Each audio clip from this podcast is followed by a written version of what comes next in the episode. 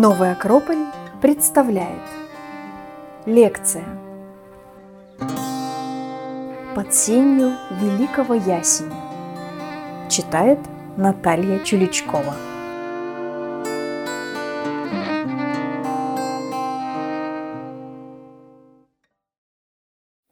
Добрый вечер, друзья! Спасибо, что сегодня вы с нами. Культурный центр «Новый Акрополь» Москва на Сретенке, как мы себя называем обычно. Тему сегодняшнюю вы, наверное, знаете, да, она называется «Под тенью великого ясеня» или «Послание скандинавского эпоса». И сегодня провожу вечер я, меня зовут Наталья Чуличкова, преподаватель Нового Акрополя. И, конечно, как всегда, поскольку мы являемся философской школой, мы, нам о мифах можно говорить очень по-разному, через разные ключи, в разном языке. И нам интересно сегодня поговорить и такие затронуть э, грани, которые касаются именно такого философского осмысления мифа, философского понимания. И об этом чуть позже мы поговорим, что это означает. Скандинавский эпос, вообще скандинавские мифы, они очень неплохо дошли до наших времен – что не всегда бывает, когда мы говорим о мифологическом знании, о мифологических представлениях. И это произошло в значительной степени благодаря особенной стране, которую мы называем Исландия.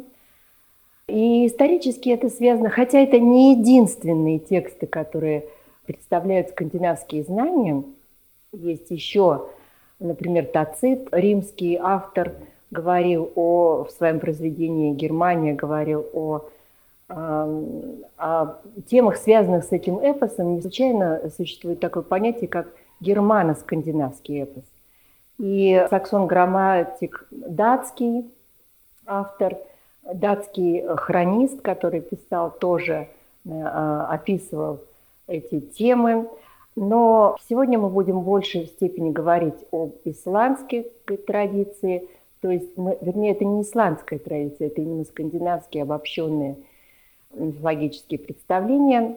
И они обычно, все, наверное, это знают, они связываются с младшей и старшей Эддами. А вот они для, до нас дошли благодаря как раз этой стране Исландия, потому что в IX веке произошла большая миграция. Большая часть населения из Норвегии перебралась на этот пустынный к тому времени остров Исландия. И он находится на западе, за Британскими островами, и хотя кажется это суровые северные пространства, но тем не менее, поскольку рядом Гольфстрим, там довольно мягкий климат, и оказалось, что возможно там в те времена людям было жить. И у меня здесь есть несколько слайдов, которые показывают вот эту удивительную природу острова, и она, э, можно показать эти слайды, это природа, она уже сама по себе как будто бы погружает нас в состояние вот какого-то даже чуда, волшебства, потому что эта природа, она хоть и суровая, но она такая неповторимая и кажется сама по себе уже как будто отражает суть того, о чем мы сейчас начинаем говорить. Итак, в IX веке этот остров был заселен, и, может быть, поэтому там как раз и сохранились те самые произведения, которые создавали древние скандинавские поэты, которых мы называем скальдами.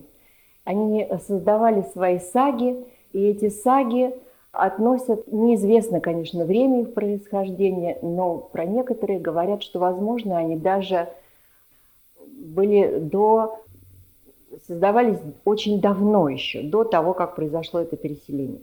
И вот, хотя очень трудно здесь связывать эти произведения и точно определять, как они возникали, потому что младшая и старшая Эд – это очень разные по своей истории произведения. Младшая это, – это авторская работа, и связана она с именем Снори Стурлосона, человек, который жил в XIII веке И он хорошо известен, и, э, и у него была очень интересная судьба. Этот человек происходил из довольно знатного рода, но бедного рода. И в результате одного, можно сказать, недоразумения и одной ссоры так удачно сложились обстоятельства, что он был для того, чтобы разрешить этот спор, очень богатая и, можно сказать, имеющая королевские корни семья взяла его к себе на воспитание где-то с четырех лет. И в результате он получил очень хорошее образование, и это образование помогло ему, можно сказать, очень интересно состояться в этой жизни. Во всяком случае, он был в главный такой был орган в Исландии, который назывался Альтинг, Совет мудрейших. Он там был законоговорителем, как это называлось. Он также был известным политиком, он приглашался и на континент для участия в создании каких-то договоров, но он был также и писателем, и ученым. И как ученый он работал как раз со старинными этими сагами, изучал их, исследовал очень пристально. И в результате он создал этот текст «Младшая Эда». И вот в «Младшей Эдди» он собрал очень много и представляет для нас очень много фактов из мифологии. Это прозаическое произведение, но во второй части этой «Младшей Эды» он также исследует и как вообще, что такое язык поэзии, и рассказывает нам о том, как устроены кёнинги. Это особый стиль кальдов, очень трудный в прочтении, потому что он имеет своего рода шифры, двойной, тройной подтекст, и переводить их и читать крайне сложно. И Снори опирается на саги, которых позже стало известно, и как-то они связывались с именем Сэмунда Мудрого. Это человек, который жил в XI веке. Человек, вокруг которого очень много легенд. И, например, в Рикьявике перед зданием университета а, памятник ему установлен, потому что он был и священником, я сейчас говорю про Сэмонда Мудрого, он был и священником, он был и а, писателем также, хотя его именно тексты практически не сохранились, но он был также исследователем.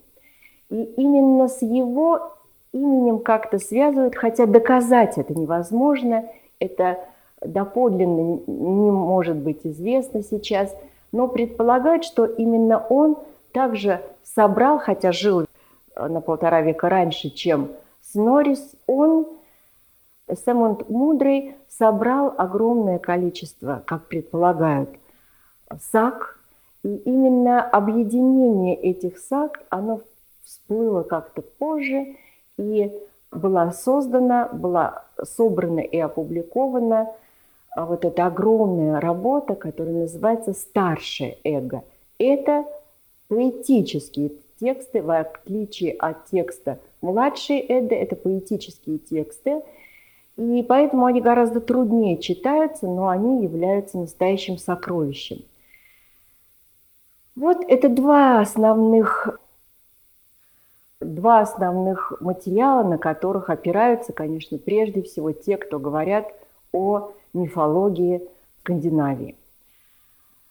Наверное, достаточное вступление, и мы можем просто перейти уже сейчас к самим рассказам. Мне хочется сегодня, собственно, за время нашего вечера выделить три основных темы, что ли, три основных мысли, к которым мы подойдем постепенно. И сложнее всего нам, наверное, сделать первый шаг для того, чтобы мы могли а, говорить именно о таком философском прочтении мифа. Первый шаг состоит в том, что в эпосах и мифах разных культур и разных народов мы находим такой своеобразный разворот, который это вообще характерно для символического языка, который имеет всегда много очень ключей, и его можно очень глубоко истолковывать. И нас сейчас интересует такой разворот, который, который говорит о том, что когда мы знакомимся с какой-то легендой, с каким-то мифом, вот здесь с сагами, то те события, которые мы прочитываем, и те пространства, о которых мы говорим, они как будто бы говорят не только нам определенную, не только знакомят нас с какой-то конвой событий, а именно символический язык подчеркивает, что можно увидеть э, через эти тексты очень интересные послания, которые говорят о внутреннем мире человека. И вот этот внутренний мир человека, он как бы наполнен этими, сам внутренний мир человека наполнен этими пространствами, о которых мы говорим, этими персонажами и этими событиями. Вот этот подход, он хорошо осознан учеными XX века, и толчок к этому дала знаменитая психологическая школа Карлова Густава Юнга – но в дальнейшем к этому обратились и культурологи, и исследователи, искусствоведы, и эта тема очень интересная, как нам кажется. Итак, по представлениям вот этих младший и старший Эд, мы видим, что есть описание огромного мира, в котором мы живем. Да? И этот мир, он мифологический, символический, и этот мир – представлен как бы разными мирами, разными пространствами. И вот как раз особенность скандинавской мифологии состоит в том, что он очень хорошо описан, этот мир. Мы представляем, что там есть разные уровни, мы представляем, что там есть разные миры внутри всего пространства, в котором мы существуем. Конечно, в скандинавской мифологии также затрагивается тема возникновения мира, но мы ее сегодня очень показательно пройдем. Просто я хочу упомянуть, что как бы рождение мира в какой-то момент началось, ну, появились первые пространства, сейчас мы их увидим еще на схеме, и в определенный момент, когда смешался холод одного пространства с жарой другого пространства, их зовут Нильфхейм и и пространство вот этого огня, жара, то тогда появились, появилось первое существо антропоморфное, его звали Имир или инистые, и он дал рождение инистым великанам, как они их называют.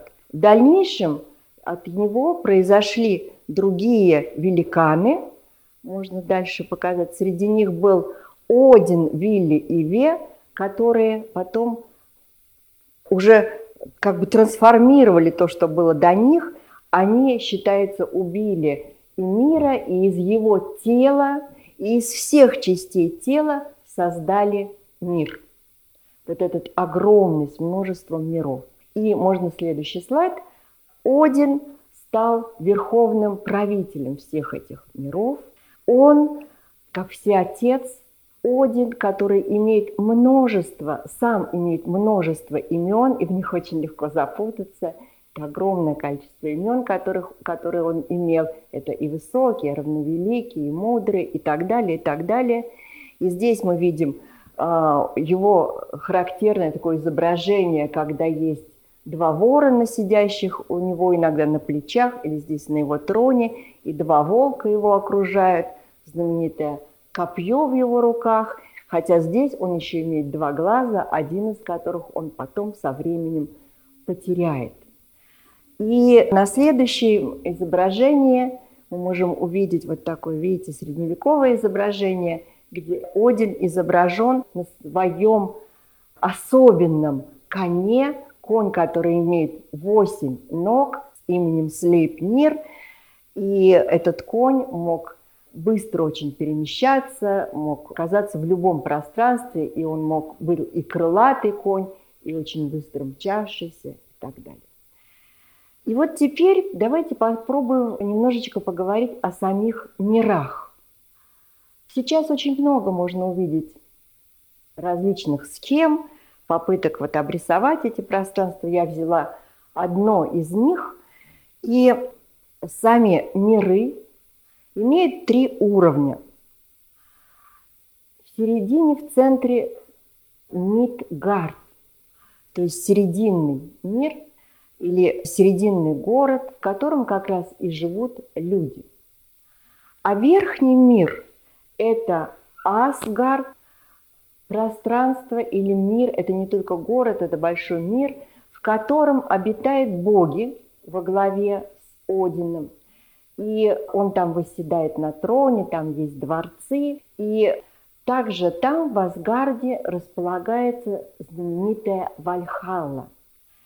Это такой мир или такой дворец, в котором, когда находится Один, он видит все миры, и туда попадают герои, которые пали на поле брани, и они там живут, у них бывают пиры вместе с богами, вместе с асами – и там они тренируются, и они составляют единое воинство Одина.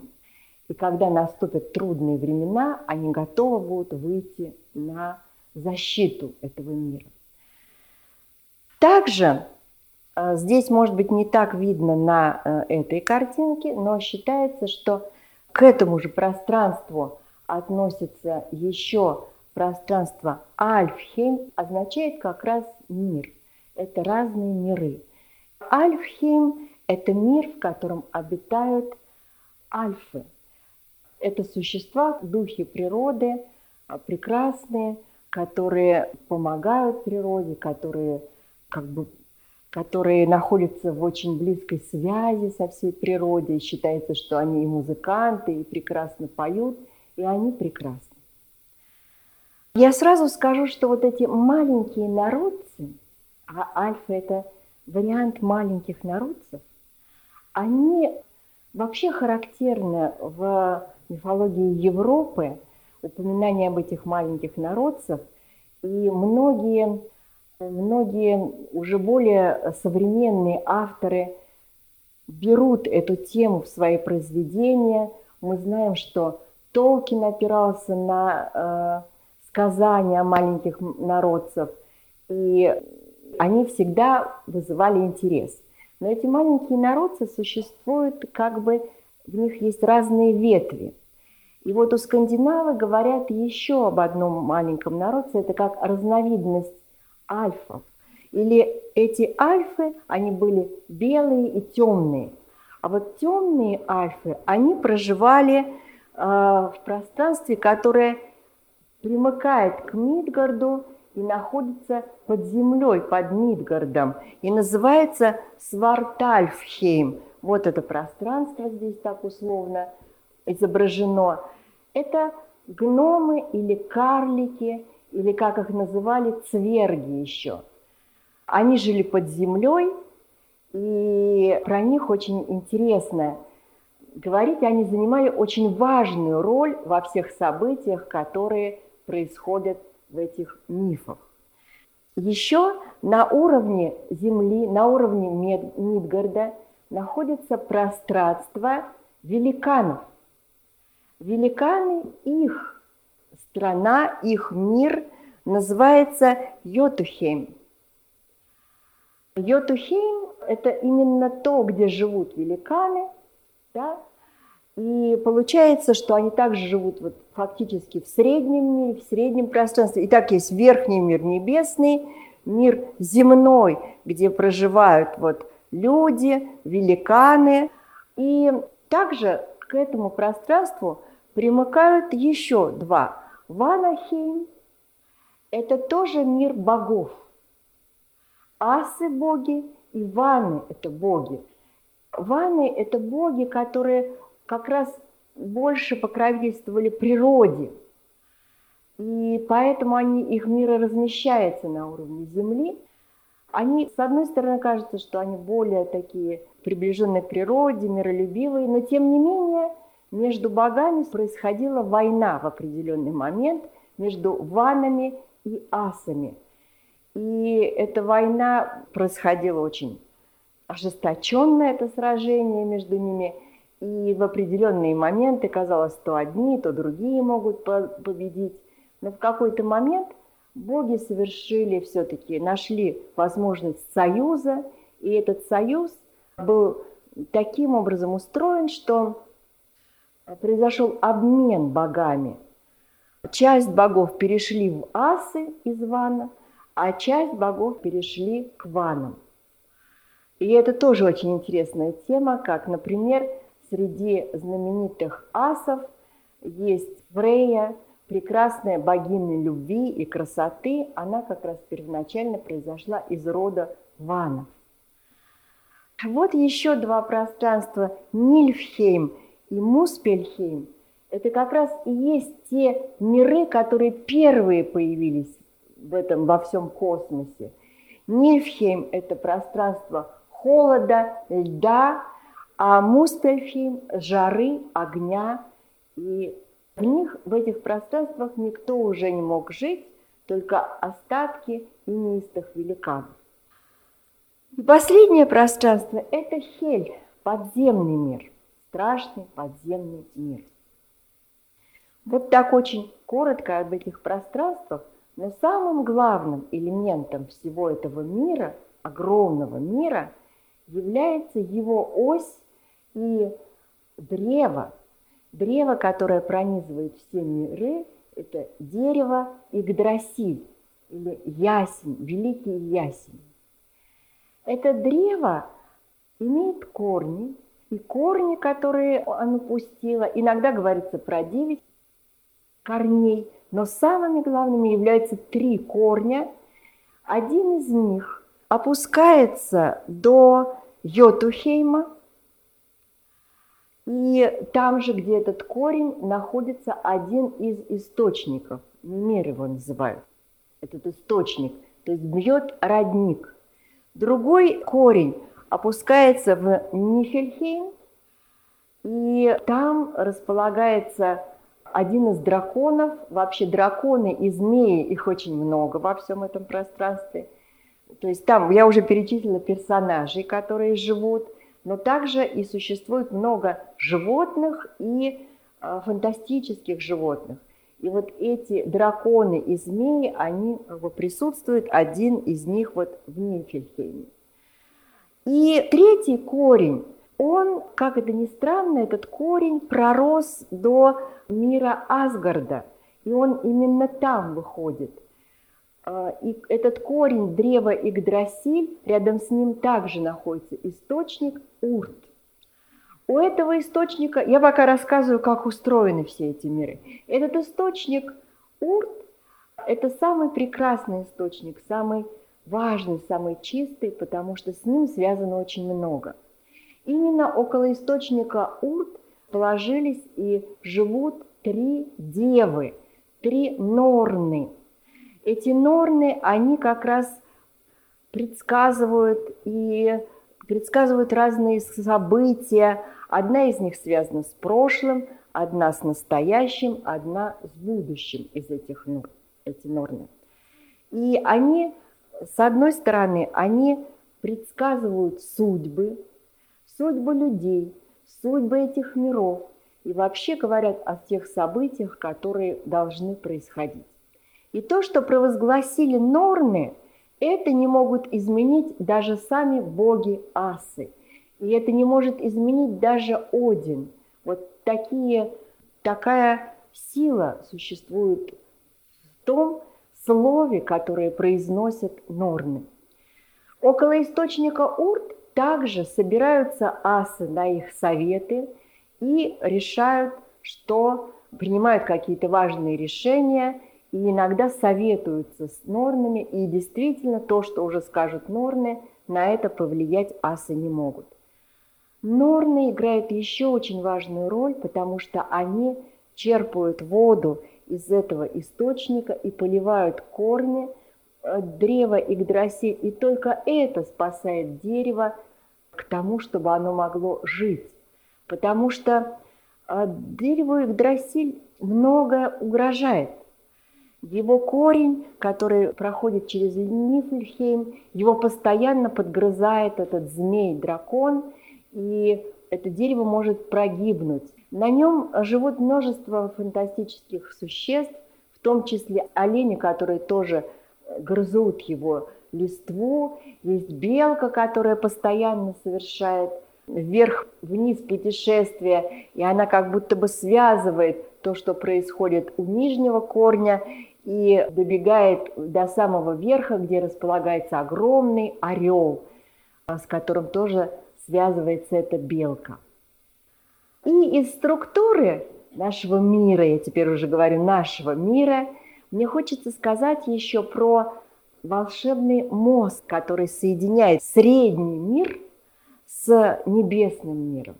Этот э, мост, я упускаю многие названия, потому что их трудно на слух воспринимать. Этот мост в переводе означает радужный мост. Он сияет как радуга. И по этому мосту как раз э, происходит связь богов с уровнем Земли, но этот мост недоступен для людей и для великанов, потому что он огненный, в то же время он охвачен пламенем, но он сияет разными цветами радуги. У него есть хранитель, один из богов, один из асов. И боги, они не просто живут в своем верхнем мире, а они покровительствуют среднему миру, и они его защищают. Они защищают мир людей в том числе. Кого они защищают? Они защищают прежде всего от великанов.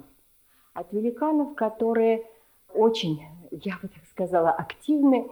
И эти великаны, они все время, у них много желаний у этих великанов. Они много, э, большие амбиции у великанов, и э, они не довольствуются только тем, что существует их мир с их городом Ургардом. Что же хотят великаны? Великаны хотят, им очень хочется проникнуть в мир асов, им хочется добраться до мира асов, и одно из самых таких их особенных вожделений, они мечтают иметь жен, своих супруг из мира асов. То есть они хотят, чтобы именно богини Асгарда становились их супругами – эта тема, она очень интересная, потому что мы эту тему встречаем вообще в северной мифологии, например, в Каливале.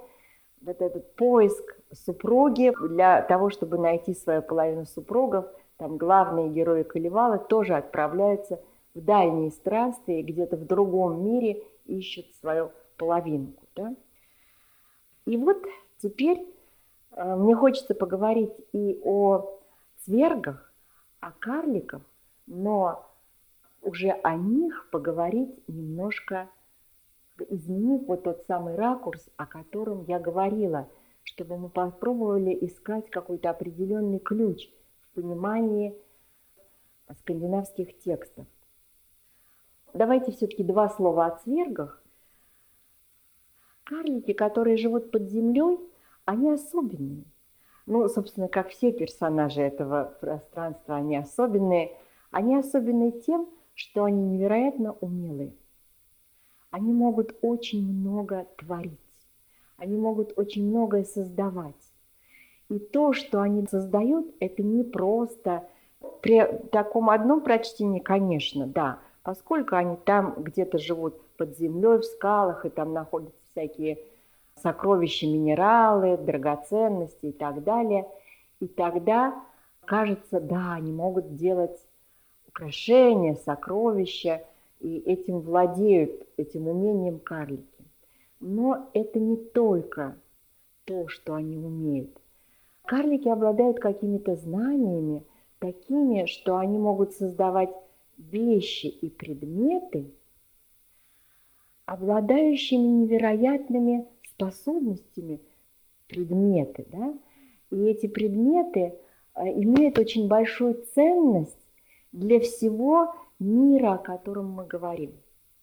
Эти предметы, которые они делают, они очень нужны для богов. И боги их какие-то из этих предметов получают в подарок, какие-то предметы как-то еще они другим способом получают, но эти предметы оказываются в Асгарде, и боги ими пользуются. Я сейчас расскажу какие-то предметы, какие-то волшебные вещи. И сразу хочу сказать, и, конечно же, ровно эти же вещи, они очень нужны великанам. Они просто необходимы великанам, великаны очень мечтают их иметь, и поэтому происходит очень много как раз столкновений между этими мирами, потому что именно великаны претендуют на эти вещи, и они их пытаются завоевать, иногда они их воруют, тоже через хитрость или как-то добывают. Что же это за вещи? Я могу многие из них назвать, и, и параллельно мы начнем уже немножечко вникать в сюжеты. Ну, или я вначале просто некоторые назову. Например, это кольцо, волшебное кольцо Одина, Драупнир. Это копье, которым пользуется волшебное кольцо золотое, которое очень каждые 9 дней рождает такое же новое кольцо. То есть оно развивается как-то да, в своей жизни. Это копье Одина Гунгнир. Это очень известные и знаменитые сокровища карлика Андвари.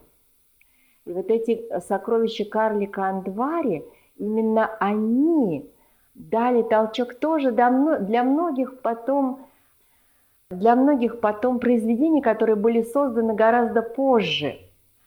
Мы знаем о цикле, о цикле опер Вагнера «Кольцо небелунгов». Это как раз и есть сокровище небелунгов. И среди этих сокровищ было особенное кольцо, которое Андвари хотел, чтобы оно так происходили события, что он должен был откупиться и отдать все свои сокровища, все свое золото – но одно кольцо он никак не хотел отдавать. Именно это кольцо все равно у него забрали, и поэтому он его проклял. И поэтому было некое проклятие связано с этим кольцом. И, кстати, эту тему такого особого кольца взял и Толкин к себе, э, воспользовался этой идеей. Котел, в котором всегда варилось пиво, и волшебный котел, который находился в Альхале, также создавали карлики. Или, например, волшебный молот, который обладал бог Тор. Это сын Одина, могучий, богатырь. И роль этого бога Тора была огромная вообще в жизни а, Асгарда и в жизни Мидгарда, потому что Тор всегда выступал как спаситель, как тот, кто защищал, именно защищал каких-то защищал людей, защищал богов и восстанавливал справедливость. И у него был волшебный молот, и этот молот, он был просто несокрушим, он всегда попадал, и он обладал огромной мощью. Его также сделали карлики. Но это пока не полный список. Можно говорить также и о поясе Тора, можно говорить о его э, железной перчатке или железной варежке, которая также была, а, была орудием для Тора. Итак, я уже второй раз подступаю к тому, чтобы мы сделали такой какой-то разворот и посмотрели по-другому на участников всех этих событий с точки зрения уже человека. Да? Я говорю, как-то это связано с миром человека. И вот если мы теперь посмотрим как-то более отстраненно, вот человек – это не важно, мы говорим о древнем человеке, это можно говорить и о современном человеке. Мы сейчас уже всегда говорим о том, что да, у человека есть душа, есть какая-то, есть великая душа, бессмертная душа, которая связана с небесным миром. Мы говорим, что как будто бы есть Бог внутри нашей души, да, боги – Божья искра внутри нашей души. И это как-то как отражение того самого верхнего небесного мира внутри человека. Но эта душа, она как-то сокрыта от нас, и э, внутри этой души целиком мы не можем, она внутри нас, но мы не можем э, на нее полноценно опираться, потому что, да, есть какие-то преграды к этой душе, она скрыта от нас. И в то же время в нас, в любом человеке, есть еще другие пространства. Внутри человека есть пространство нашей более близкой к нам души, это наши чувства, это наши переживания, это наши мысли, да? И этот мир охвачен нашими сомнениями, желаниями. Благодаря нашей этой души мы совершаем какие-то смелые поступки, или иногда мы охвачены страхом и так далее, и так далее. Мы благодаря знаниям, которые мы достигаем этой частью нашей души, мы можем что-то творить, что-то создавать и так далее. И поэтому можно говорить о том, что вот этот мир, мир карликов и великанов, это тоже часть нашего внутреннего мира. И тогда как будто бы этот эпос, эти сказания дают нам сразу какие-то другие новые ноты в понимании человека. И чтобы их еще получше понять, можно даже провести параллель, потому что я говорю, это уже отчасти ключ психологический, потому что мы говорим о душе человека, а отчасти это ключ философский, потому что можно проводить параллель с философией даже греческой, которая опиралась всегда и на мифологические тексты тоже. И можно это по-другому сказать. Вот смотрите, я совсем другим языком могу те же самые вещи назвать, как знаменитый греческий философ Платон говорил о том, что есть мир небесный, и он называл его не только мир богов, но он говорил, что это мир идей, или, как он говорил, это умопостигаемый мир, верхний мир идей. И эти идеи, архетипы, они живут в этом мире, и мы только э, можем иногда как бы вдохновиться этими идеями и, как мы иногда говорим, поймать какую-то идею, которая живет и обращена к нашему миру – и вдохновленными эти, этими идеями создавать что-то, творить. И вот эта часть нас, которая может что-то создавать, она именно как бы устанавливает связь с тем верхним миром. И, но когда мы начинаем что-то создавать, мы, находящиеся в среднем мире, с нашими, как я говорю, какими-то и достоинствами, и недостатками, не всегда правильно распоряжаемся тем, что э, мы улавливаем.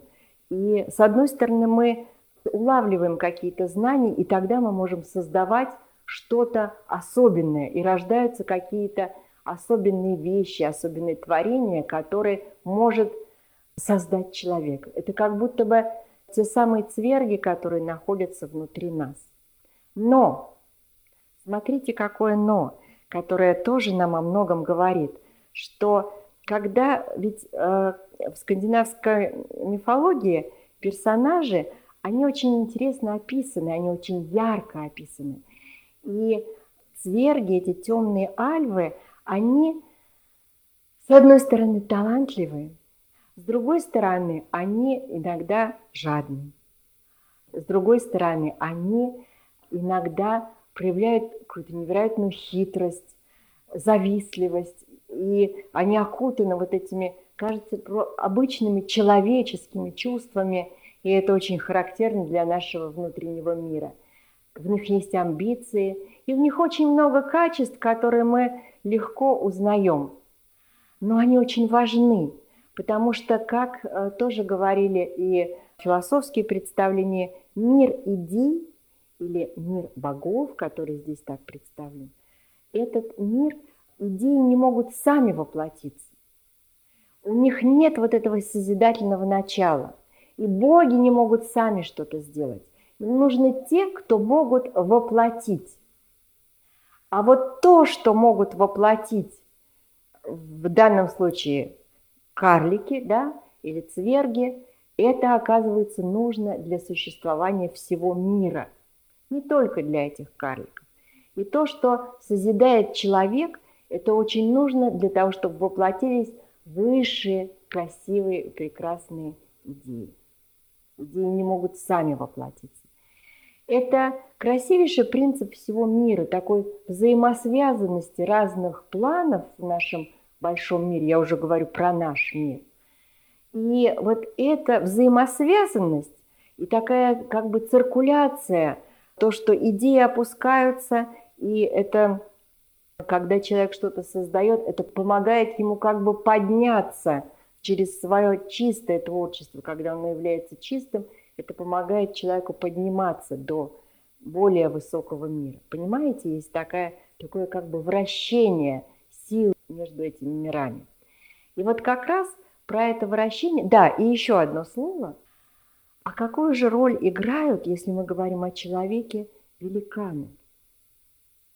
Вот великаны – это удивительные существа, которые тоже очень ярко описаны. Они, с одной стороны, такие огромные, неуклюжие, да, со своими, как я уже упоминала, какими-то яркими желаниями. Я подчеркиваю это слово с многими желаниями, с многими какими-то планами. И в то же время они отличаются от, например, титанов в греческой мифологии. Эти мощные великаны, они зачастую и оказываются достаточно знающими и достаточно обладающие определенным умом. И сейчас я это покажу для вас. И вот в этом, в этом расположении сил, что ли, мы тоже можем узнать что-то из нашего собственного мира, даже современного человека. Потому что вы же, ну вот такой пример, вот тот самый человек, который в определенный момент, например, решил, что он царь этой природы, и что он может пустить реки вспять, что он может вообще перестроить этот мир так, как ему удобно. Это все очень похоже на те самые амбиции великанов, которые, если смотреть более чисто на весь мир, то они не только амбициозные, но они недальновидные, и они могут многое нарушить в этом мире. Вы узнаете, это да, человек, который как только получает какие-то знания, он может ими воспользоваться не совсем хорошо. И поэтому как, как будто бы это тот самый пласт внутри человека, который связан с нашим умом, умом, который э, нас во многом обманывает, наш ум, наши знания, которые, до которых мы добираемся, он обманчив, и он опасен немножечко, опасен в том, что он может и наделать много разрушительного всего в этом мире. И поэтому боги, они как бы и защищают от этой, от этой грани, которой обладает человек в своих знаниях. Итак, давайте посмотрим несколько историй, которые могут показать взаимодействие этих разных миров. Я еще не упомянула про одного героя, вернее, не героя, а персонажа. Имя его Локки. Локи, он так же, как и боги, живет в Асгарде, но он не является асом. Это особое существо, которое он не является асом, потому что хотя и мать его являлась, жила среди богов и была осиной, как говорят сейчас. Но отец его великан. Он не ас, чистокровный ас, но он живет в мире асов, и он им очень нужен. Он очень много помогает асам и, и часто является буквально э, помощником и правой рукой самого Одина. Так вот, одна из историй – Однажды Локи, и причем вообще Локи это такая, такая противоречивая фигура, в конце я о нем много буду говорить, а сейчас пока просто упомяну, что то, что совершает Локи, с одной стороны, всегда обладает просто невероятной... Он, кстати, его иногда называют бог огня или бог, э, связанный тоже со знанием. И огонь всегда считался какой-то символ мудрости. И вот Локи, я пока не спешу сказать, что он мудр. Я скорее скажу, что он обладает просто каким-то поразительным подходом, и он всегда находит решение тогда, когда никто не может найти решение, как действовать и как поступить, никто из богов даже. А вот Локи находит решение и как-то и все происходит так, как нужно. Ну, например, В какой-то момент, когда уже существует город Асгард, боги решают, что нужно обнести его могучей стеной, такой стеной, которая бы охраняла и сам город Асгард. И у них такие пожелания к этой стене, что непонятно, кто вообще может построить такую великую, потому что, как я говорила, сами боги не могут ничего создавать и строить. Им нужен помощник, кто бы мог построить. И вот случайно оказывается в этот момент в их поле зрения один мастер, который предлагает свои услуги, что он может построить эту невероятную стену, и потом только они узнают, что этот мастер – это один из великанов. И этот великан ставит свои условия. Он говорит, что он может за определенный срок построить эту стену довольно быстро, но только у него есть условия, что он хочет, чтобы за него замуж вышла вот та самая прекрасная, дивная Фрея, и чтобы она стала его супругой.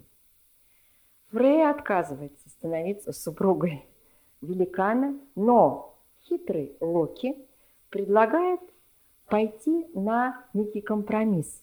И он говорит, да, пусть Фрея согласится, но я знаю, я обеспечу так, что ей не грозит стать супругой великана. И вот великан начинает строить стену, и она строится с потрясающей быстротой, потому что ему помогает какой-то особенный, у этого великана есть волшебный конь, который привозит все материалы, которые нужно.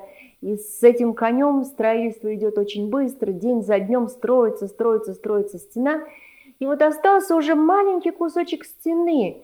И боги начинают волноваться, и Фрея начинает волноваться, что как же, вот сейчас произойдет это событие, она должна будет выйти замуж за этого великана, и Локи тогда идет на хитрость. Он превращается в кобылицу. Он превращается в кобылицу, и в один из дней утро великан приготовился к тому, чтобы дальше строить вот этот как раз последний кусок. Буквально остался день или два до того, чтобы ему построить. И тут пробегает мимо прекрасная кобылица. И вот этот волшебный конь, он сразу влюбляется в эту прекрасную кобылицу, а это Локи – и буквально через мгновение эти два чудесных коня уносятся куда-то, влюбленная пара коней. Великан в негодовании, он не может ничего строить, его строительство приостанавливается, и проходят сутки, другие, прошел срок, и великан просто в негодовании, он озлоблен, что это такое, что случилось и так далее – Конь появляется через какое-то время, но уже поздно. Срок прошел, как бы договор нарушен, и ему ничего не, он ничего не получает и не получает Фрею как, как невесту. Да? Эта история имеет продолжение, потому что Локи почему-то не появляется, не превращается вновь в Бога, они его ищут, не могут найти, а оказывается, Локи в образе кобылицы становится беременным. Он, и через некоторое время он рождает коня. И этот конь будет необыкновенным. Этот конь о восьми ногах, и он-то и будет вручен как подарок Одину, вот тот самый конь Слейпнир. Вот такое маленькое событие, маленький эпизод, но мы видим уже, как Локи выручает богов и какие взаимоотношения непростые между великанами и богами. Так вот, в другой момент Локи задумал какое-то странное действие. Вообще это трудно понять, это невозможно понять, почему ему так этого захотелось. Но у Тора была прекрасная супруга. Прекрасная супруга богиня Сив. У бога Тора была вот эта чудесная очень красивая супруга, которая, красота которой особенно отличалась тем, что у нее были невероятной красоты волосы. Волосы, которые опускались до земли, и это была ее красота, сила и так далее. И вот видно, какая-то зависть обуяла Локи, и он когда Тор по делам отлучился, он ночью пробрался и обрезал волосы у богини Сив. Это была не просто трагедия, это было оскорбление. Это было оскорбление Тора и вообще всех богов. И все разгневались, и Локи ждала вообще страшное, должны были его боги убить, уничтожить. И он опять выкручивается. Он предлагает, что он вернет волосы богини Сив и вернет их даже в лучшем виде, что это будут золотые волосы. И Локи как раз вот обращается, отправляется в царство, в мир карликов, цвергов и договаривается с ними, что они сделают эти волшебные волосы. И он вначале обращается к двум братьям Ивальди, это имена эти карлики, и они действительно сплетают такие из тончайших нитей волосы, они даже обладают какой-то волшебной силой, и они говорят о том, что они хотят еще сделать особенные вещи и принести их как дары к богам, и чтобы боги узнали об этой силе этих умений карликов. И они делают еще разные предметы. Они-то как раз и делают копье, для Одина. Они делают еще особенный корабль. И этот корабль, конечно, волшебный корабль. Вот представьте себе, что это за корабль. В него этот корабль способен э, не только плыть, этот корабль способен плыть по небу, и он способен перемещаться очень быстро, он может попадать во все буквально миры. И на этот корабль может разместиться огромное количество людей, огромное количество богов, может быть, целое воинство огромное разместится. Но этот корабль может быть по, в одну секунду э, может сложиться, и он принимает крошечный-крошечный размер, и он может быть в какой-то маленькой сумочке быть сложен. И вот такие дары отправляются карлики для того, чтобы сделать эти дары для богов.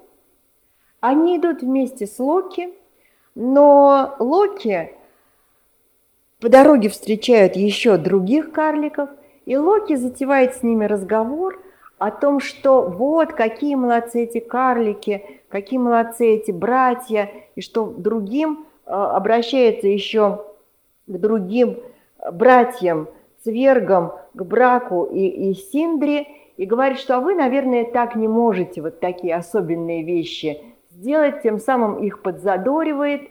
И еще одна пара э, братьев свергов начинает состязаться, и они делают тоже особенные предметы. Что они сделают?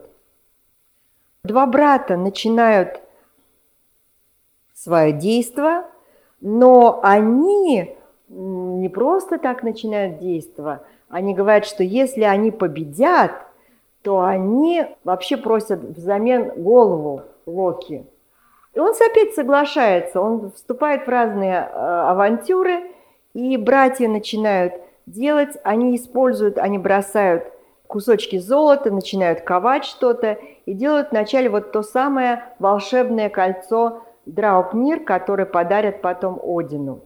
Они из шкуры свиньи делают, колдуя-колдуя, они делают особенного вепря, который обладает, покрыт золотой щетиной, и он способен летать и перемещаться тоже очень быстро.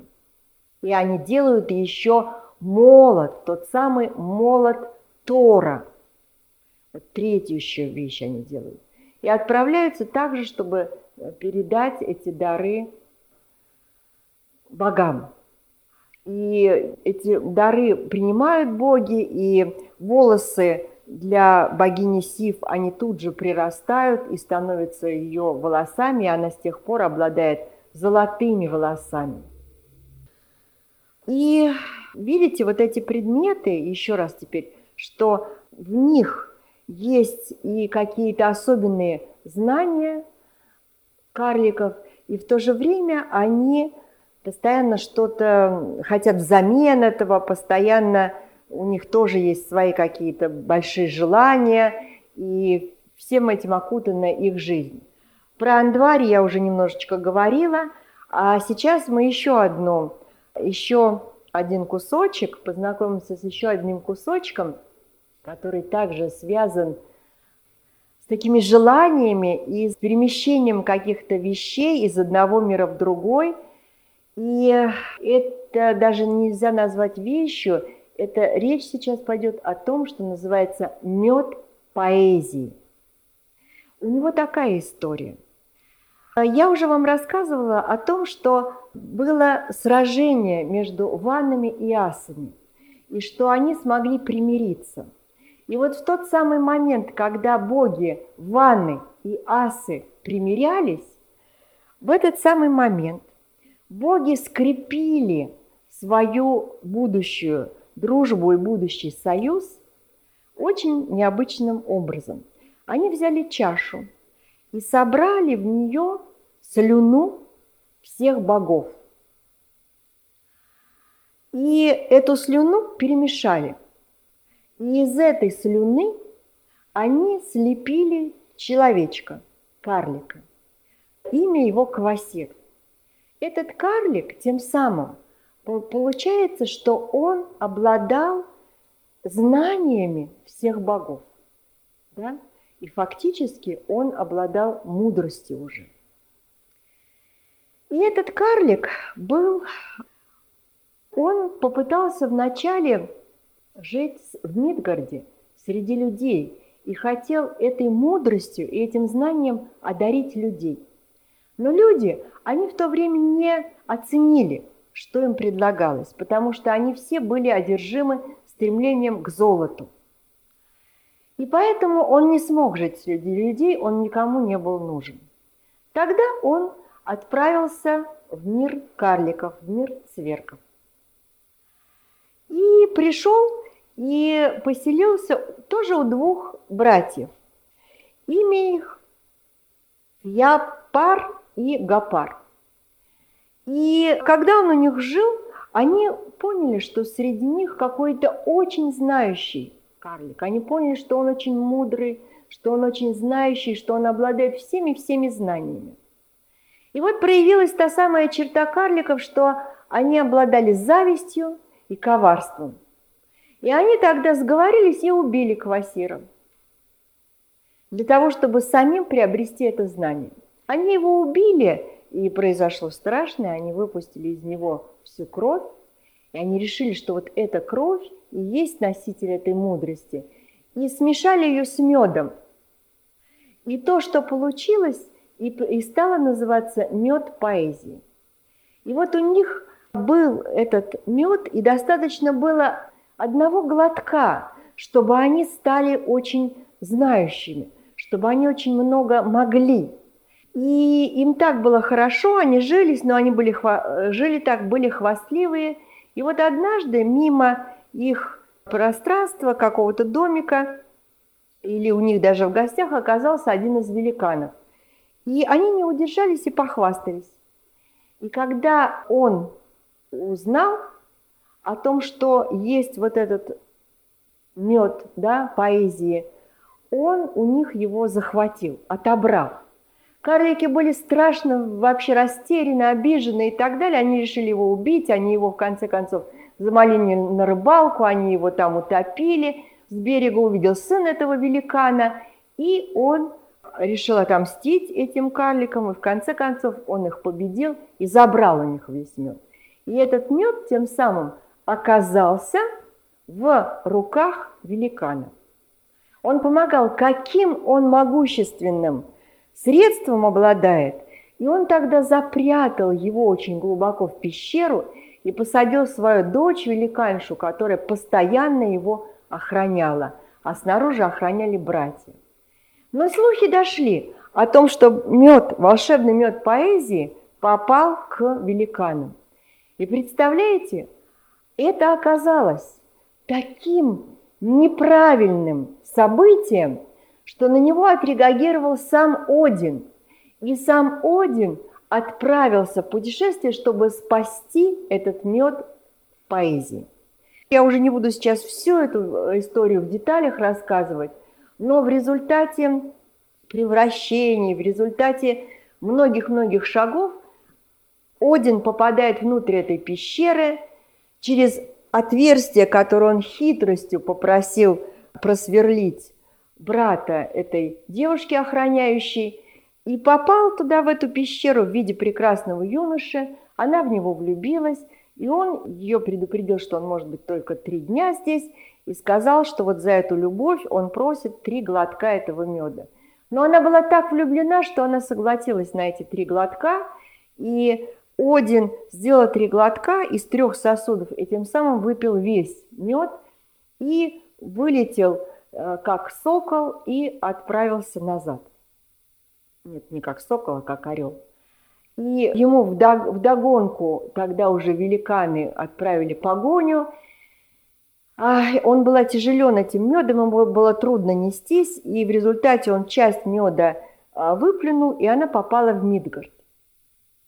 А остальной мед он все-таки перенес, и этот мед тогда стал а, в Асгарде, и он этот мед уже передал а, знаменитому поэту, богу, который стал поэт, и он именно слагал все его имя Браги, и этот Браги, он считается покровитель настоящих прекрасных поэтов.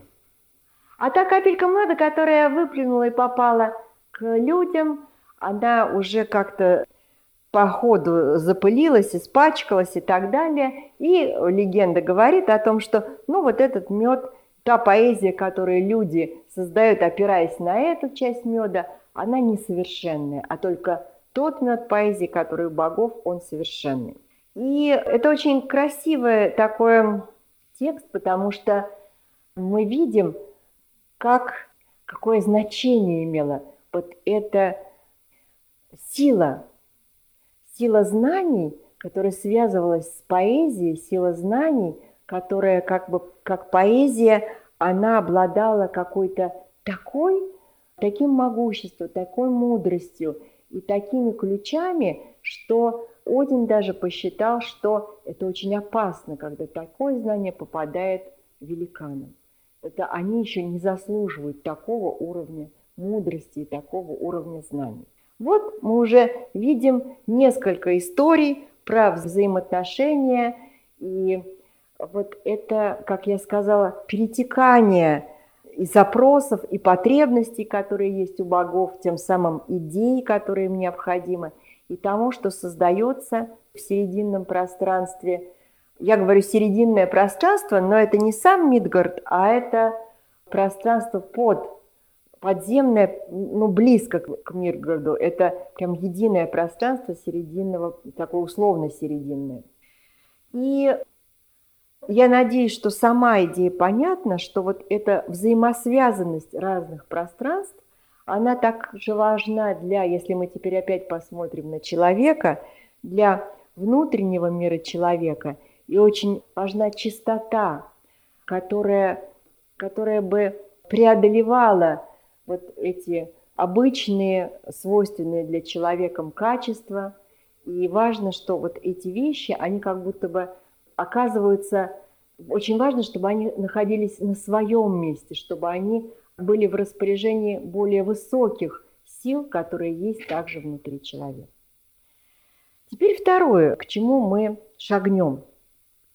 Я часто сегодня произносила уже слово «эпос», Эпос – это всегда та часть мифологии, которая говорит о проживаниях и свершениях и действиях, связанные с героями. А герои всегда имели особый статус в, в любой мифологии. Это не просто люди, которые совершают какие-то особенные поступки, а это люди, которые либо они связанные, как в греческой мифологии, которые связаны по своему происхождению с верхним миром, с богами. Герои, как правило, имели божественного отца, например, да, это мог быть сын Зевса, и какой-то дамы из людей, либо это те, кто имеет какое-то королевское происхождение, но о нем вначале не знают, и они совершают какие-то особенно достойные подвиги.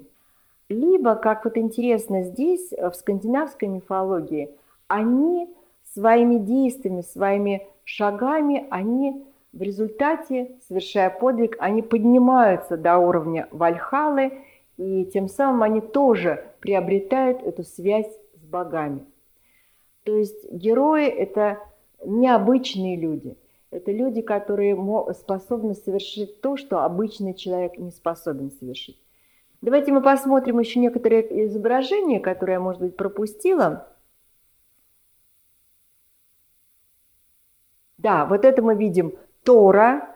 У него была особенная тоже волшебная колесница, в которой были запряжены волшебные козлы, и вот в руках у него его знаменитый молот Тора, с которым он мог всех побеждать. А вот это, видите, здесь такие необыкновенные девы, имя им Валькирии. Валькирии, они обитали в Вальхале, и это были особенные девушки, особенные девы, которые так же, как и Норны, играли определенную роль в свершении судеб.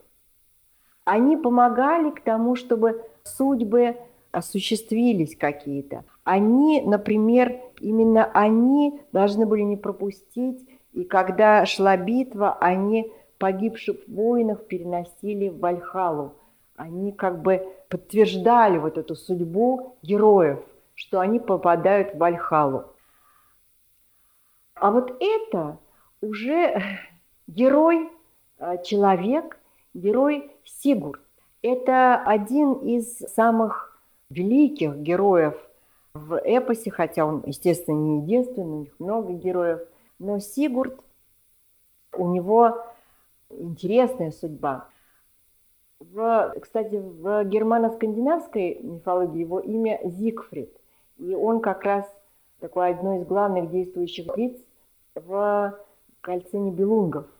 Сигурд имел тоже очень, у него был знаменитый отец, канун, который погиб.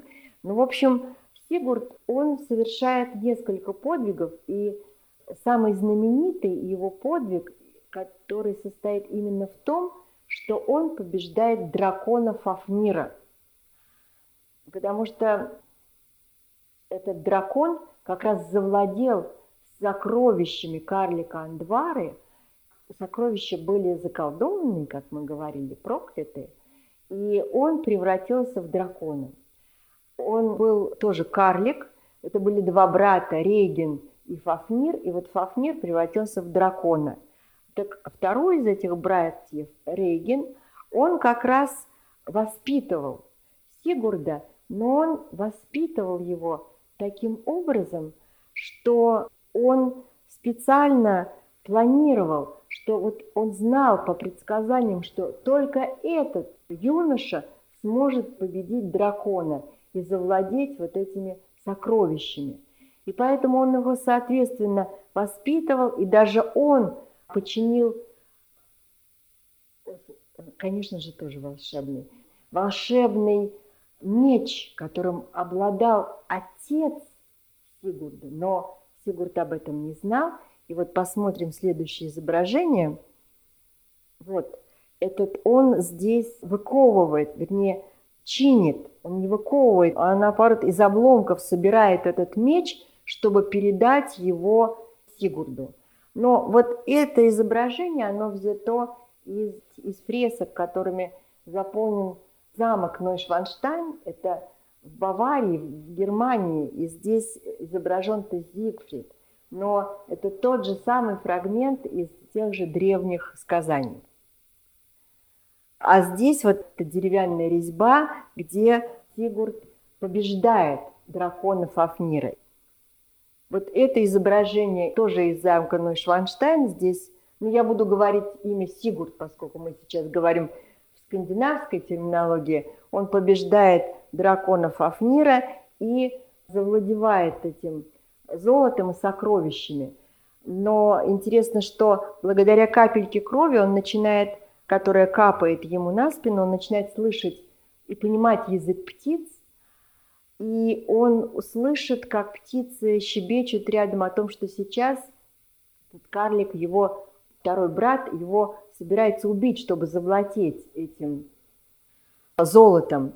И э, в результате Сигурд побеждает и карлика, и он это золото освобождает. И он побеждает, получается, и дракона, и его брата.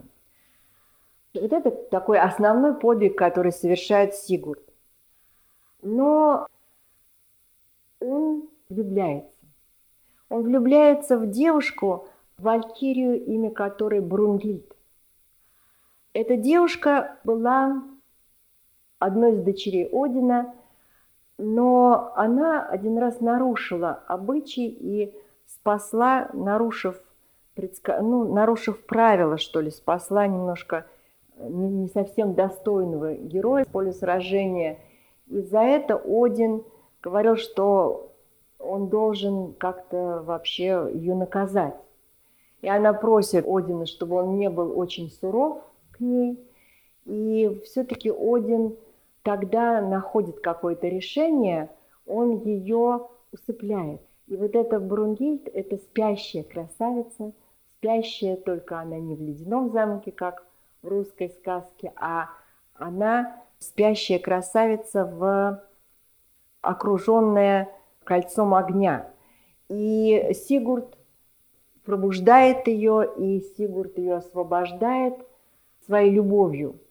Она в него влюбляется, они влюблены в друг друга, но дальше происходит страшное недоразумение. И вернее, это не недоразумение, а это, в общем-то, коварство одной дамы, которая, имя ее Гримхильд, она хочет, чтобы за Сигурда, за этого самого прекрасного героя вышла ее дочь Гудрун. И она подливает особое зелье Сигурду и опаивает этим зельем, и Сигурд забывает о своей любви к Брунхильд.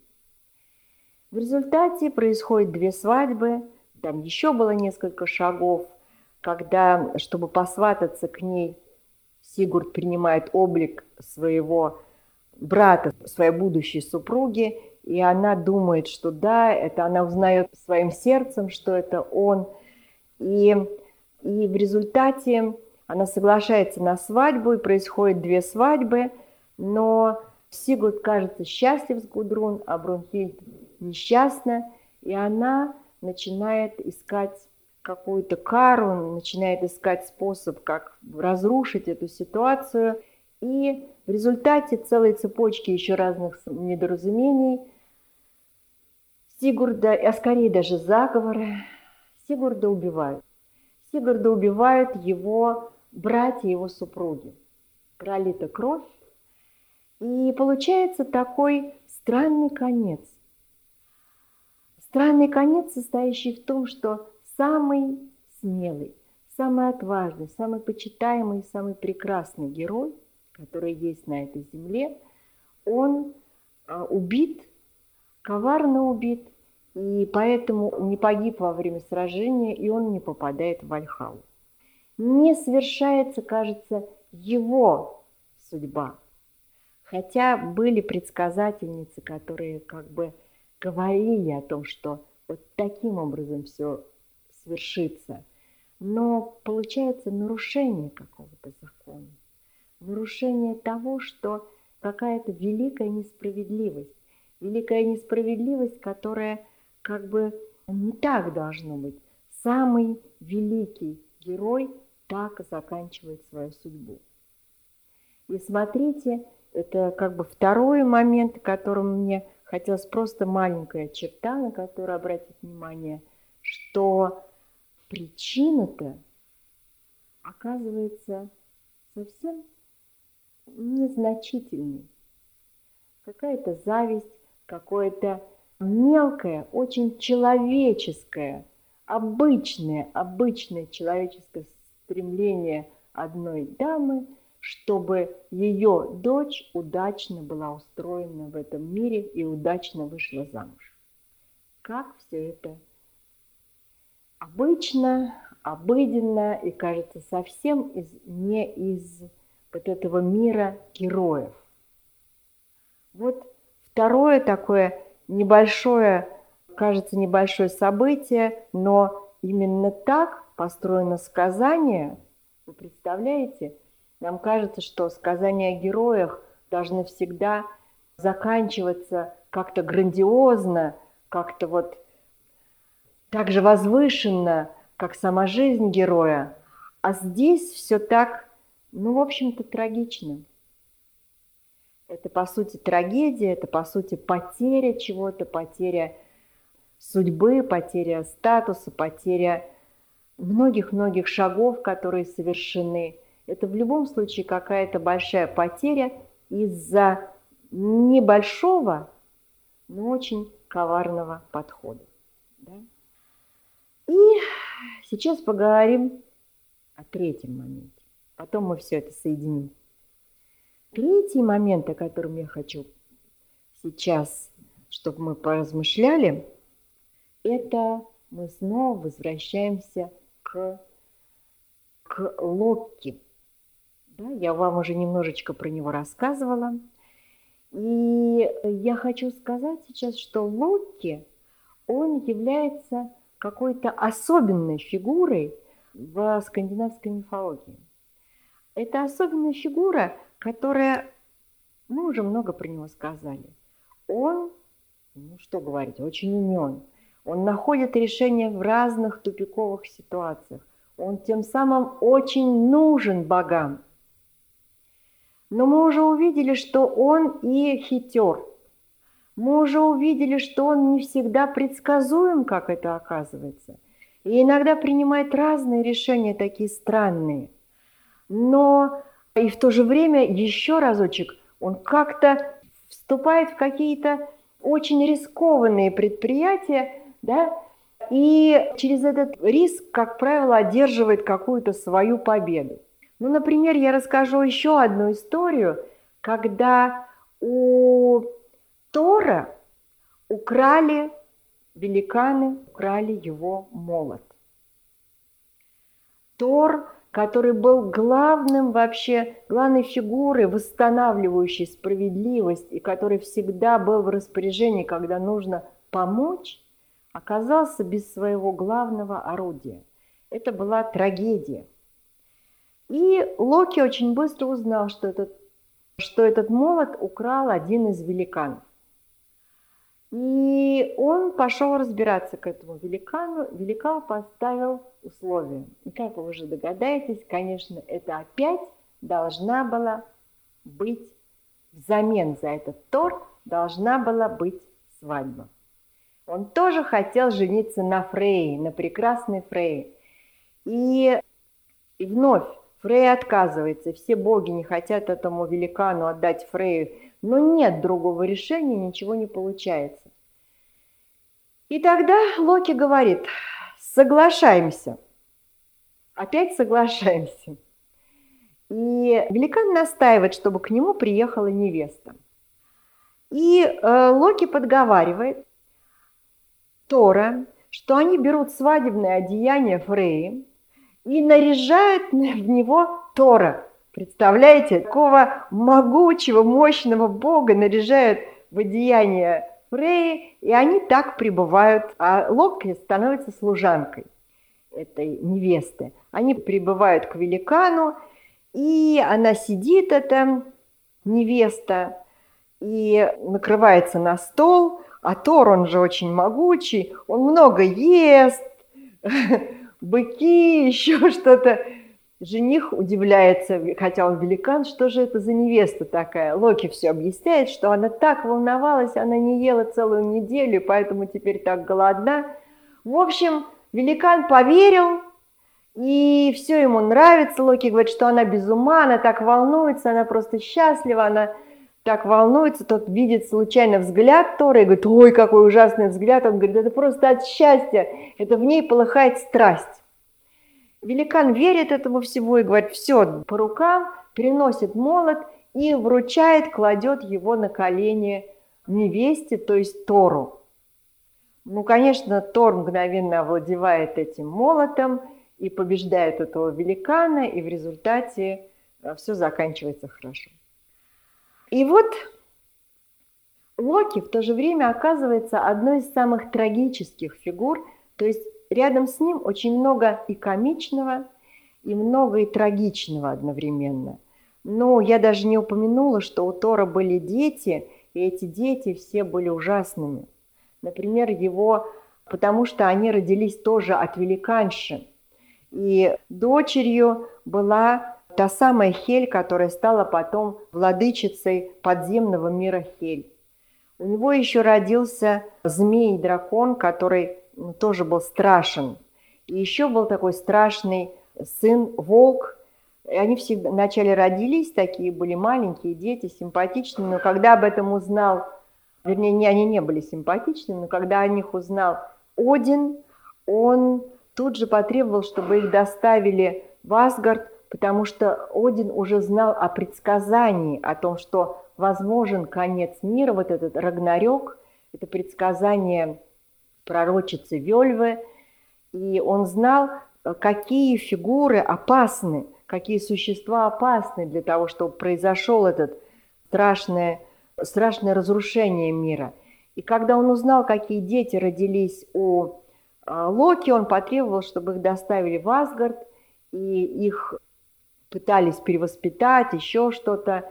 Ну, в общем, с ними была тоже длинная интересная история, особенно для того, чтобы победить вот этот волк, когда рос, он становился все страшнее и опаснее, и его смогли обуздать, опять-таки, только благодаря особым нитям, особым поводку, которые сделали, опять-таки, карлики. Ну вот, а мы приближаемся к одному событию, который связан с другим сыном Одина, имя которого Бальдер. У меня, по-моему, есть картиночка с Бальдером. Вот, здесь он так изображен. Бальдер был любимым сыном Одина, и он был любимым богом не только для Одина, а вообще для всех. Потому что Бальдер был вообще-то богом весны – и Бальдер был просто необыкновенен по своему облику, по своему характеру. Он был настолько прекрасен внешне и настолько прекрасен своей душой, что его любили вообще абсолютно все. Он был всеми любим, он был очень добр, он вообще как будто бы олицетворял вот это вот какие-то новые начала, принцип возрождения, весны и так далее. И вот представляете, когда еще он был юношей, ему нужно уже чуть-чуть побыстрее, сейчас я почти мы добрались до конца. Когда Бальдер еще был юношей, ему стали сниться какие-то страшные сны, и Один отправился как раз, чтобы узнать, что ждет, какая судьба ждет Бальдера, он отправился вначале к Норндам, потом еще к прорицательнице, и узнал страшную весть о том, что Бальдер погибнет и попадет в подземный мир Хель. Ольдин был так потрясен, что он просто на нем, как бы мы сейчас сказали бы, что нет лица, он таким вернулся от этих предсказательниц, что его супруга Фрик очень забеспокоилась, когда она узнала, в чем причина, она стала искать решение – и ей казалось, что она нашла. Она, поскольку она была богиня, она охватила весь мир. И во всех мирах она связалась со всеми, со всеми стихиями. Она поговорила со всеми камнями, деревьями, металлами, со всем, из чего могло бы быть сделано какое-то орудие, которое могло бы убить Бальдра – и все поклялись ей, что никто не сделает ничего плохого Бальдру, ни одно вещество, да, можно сказать. И она тогда успокоилась, что Бальдр неуязвим. И она объявила, что Бальдр неуязвим. И в Асгарде появилось даже такое маленькое, ну я в шутку скажу, как развлечение. Что бы ни, ни делали, Бальдер был совершенно неуязвим. Могли в него бросить камнем, метнуть стрелу, мечом его стараться поразить, а он был абсолютно неуязвим. И э, вот так э, за этими такими, когда увидел Локи, что происходит, что вот этот прекрасный Бальдер, он такой э, и, и, и прекрасен, и все его любят, больше всех, и он еще и неуязвим, Локи, в нем родилась зависть, да?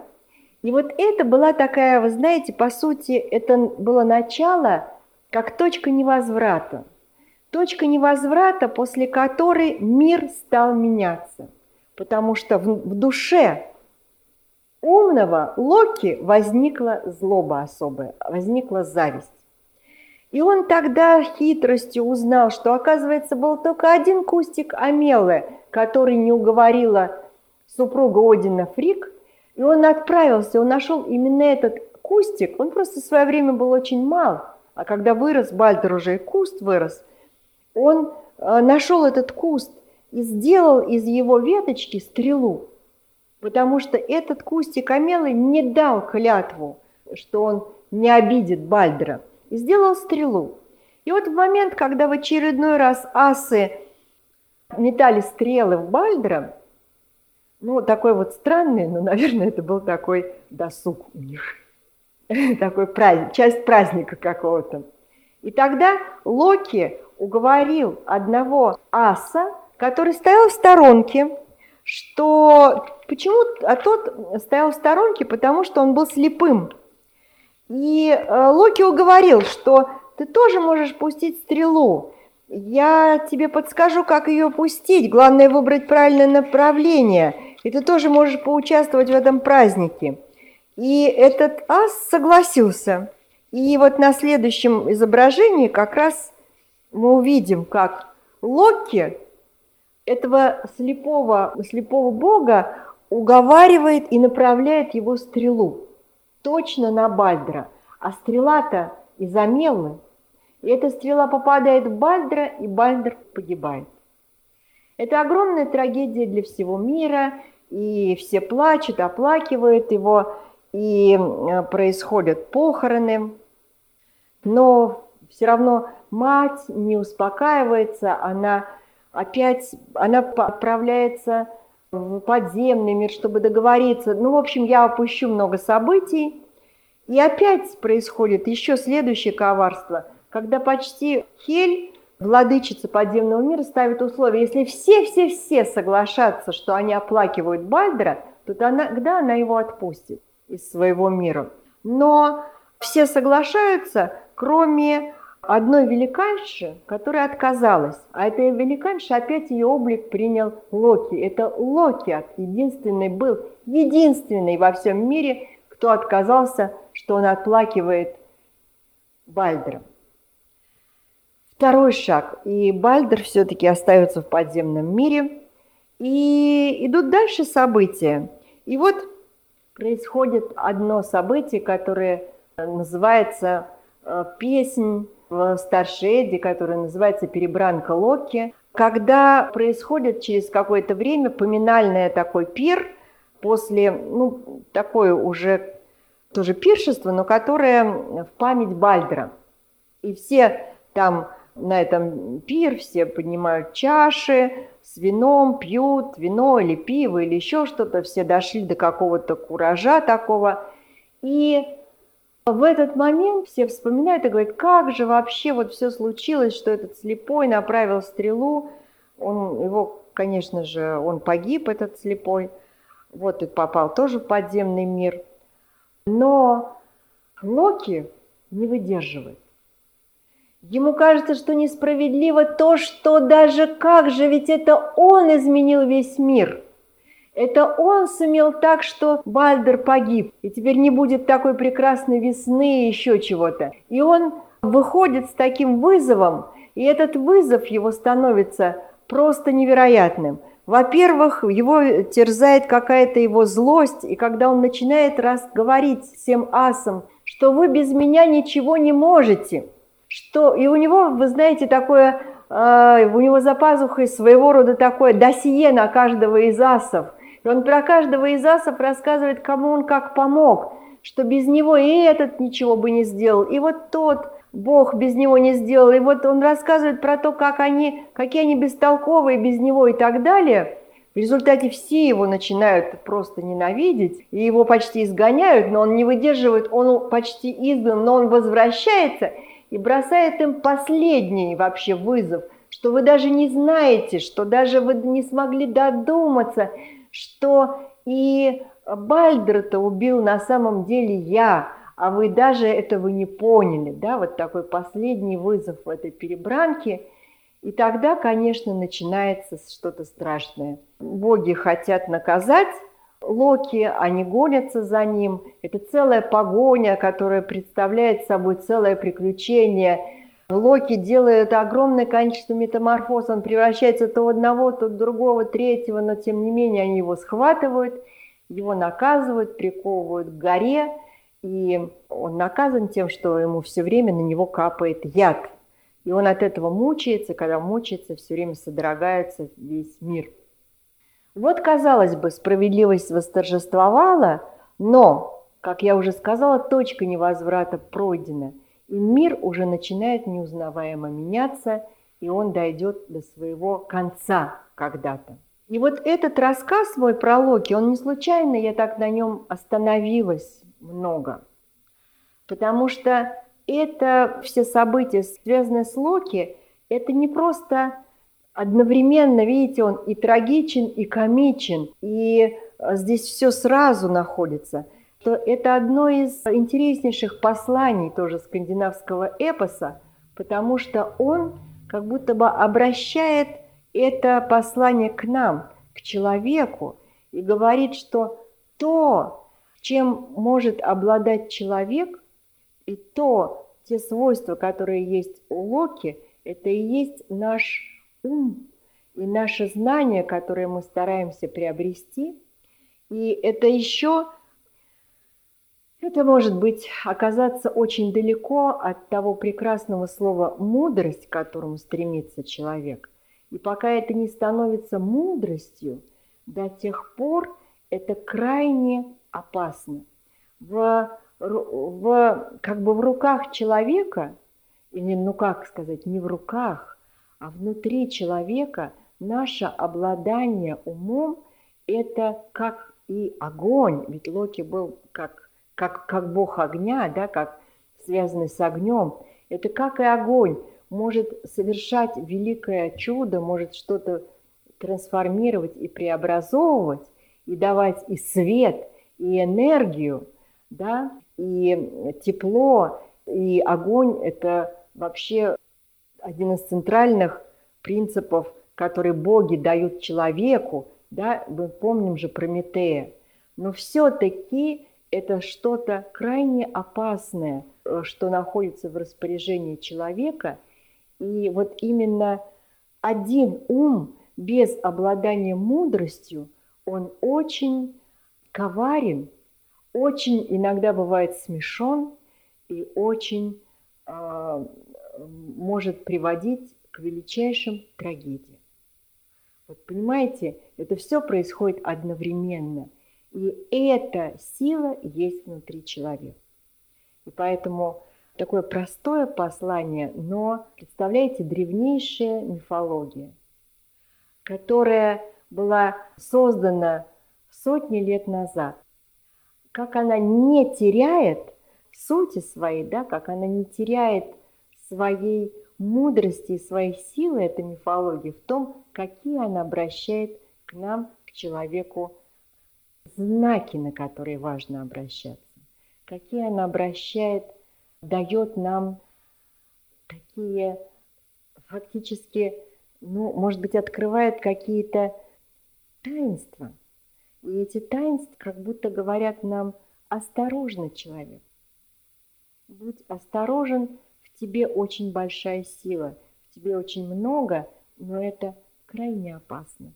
Одна точка, одна точка, когда простейшая сила зависти или коварства или мнимой несправедливости как то, что руководило Локи, может давать толчок очень, очень необратимым потом последствиям, которые уже невозможно повернуть вспять. Вот еще одно послание скандинавского эпоса, скандинавского мифа. И мы подходим совсем к концу, но для конца хочется сказать, что э, предсказательница, Виоль, предсказательница Вельва, она еще и оставила, конечно, надежду. Она говорит о том, что это не Рагнарёк даже, это не окончательное крушение всего мира.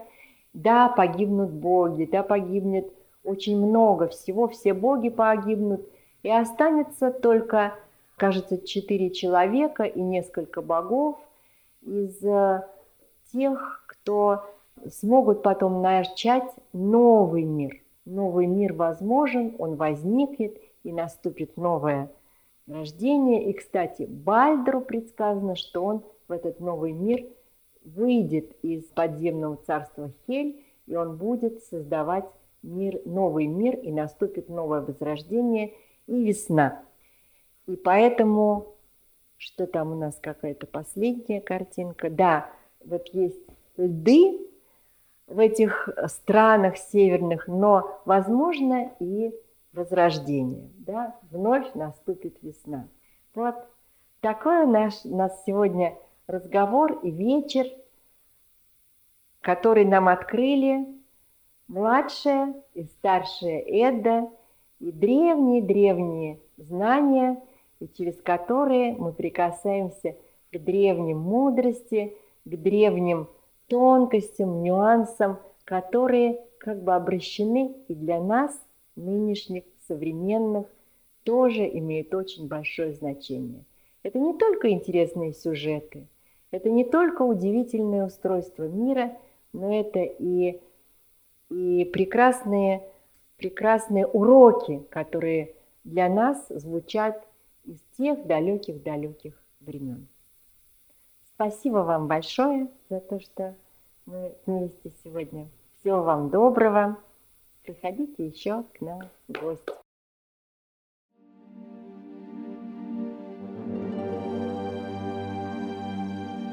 Чтобы не пропустить новые материалы на нашем канале – не забудьте, пожалуйста, подписаться на него.